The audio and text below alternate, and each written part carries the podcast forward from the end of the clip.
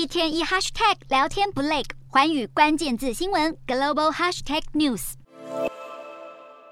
摘掉口罩，步下火车，与乌克兰代表握手拥抱，亲切寒暄。德国总统施坦迈尔出人意表走访乌克兰，这是俄罗斯在二月二十四号入侵乌克兰之后，施坦迈尔首度访问基辅。施坦迈尔承诺进一步相挺乌克兰，尤其是在防空方面。其实，施坦迈尔原本计划四月到访，却因为他过去支持西方与俄罗斯和睦相处的立场，使得乌克兰当时并不欢迎他。不过，如今看起来两国已经修补双方分歧。近几个月来，德国也成为乌国防空设备最大供应国之一。另外，总理肖兹也没有闲着，他和欧盟领袖在柏林召开会议，讨论为重建乌克兰推动一项新马歇尔计划。马歇尔计划是二次世界大战结束后美国推动的一项倡议，目的是协助西欧国家重振经济。因此，肖兹表示，这次的会议堪称为二十一世纪制定一个新的马歇尔计划，一个必须现在就展开的世代任务，确保在未来如何资助乌克兰复原、重建和现代化。欧盟执委会主席范德兰也表示，需要所有的国家参与。